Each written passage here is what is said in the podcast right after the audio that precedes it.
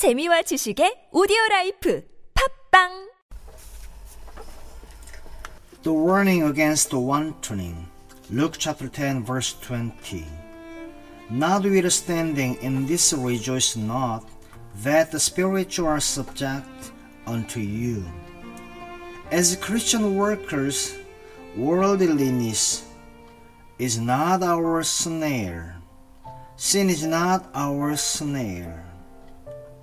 But spiritual wantoning is vice taking the pattern and print of the religious age we live in, making us a spiritual success, never court anything other than the approval of God.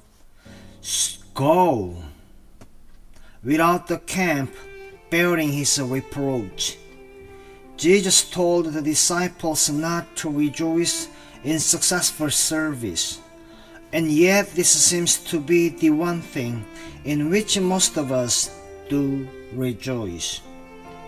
We have the commercial view, so many souls saved and sanctified.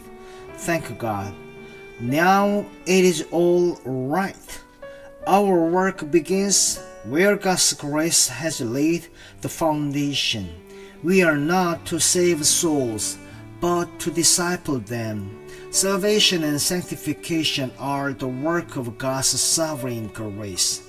Our work as His disciples is to disciple lives until they are wholly yielded to God.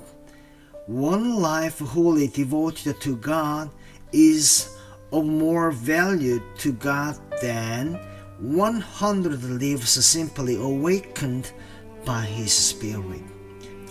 As workers for God, we must reproduce our own kind spiritually. And that will be God's witness to us as workers. God brings us to a standard of life by His grace, and we are responsible for reproducing that standard in others. Unless the worker lives a life hidden with Christ in God, he is apt to become an irritating dictator instead of an indwelling disciple. Many of us are dictators. We dictate to people and to meetings. Jesus never dictates to us in that way. Whenever our Lord talked about discipleship, he always prefaced it with an if, never with an emphatic assertion, you must. Discipleship carries an option with it, the warning against wantoning.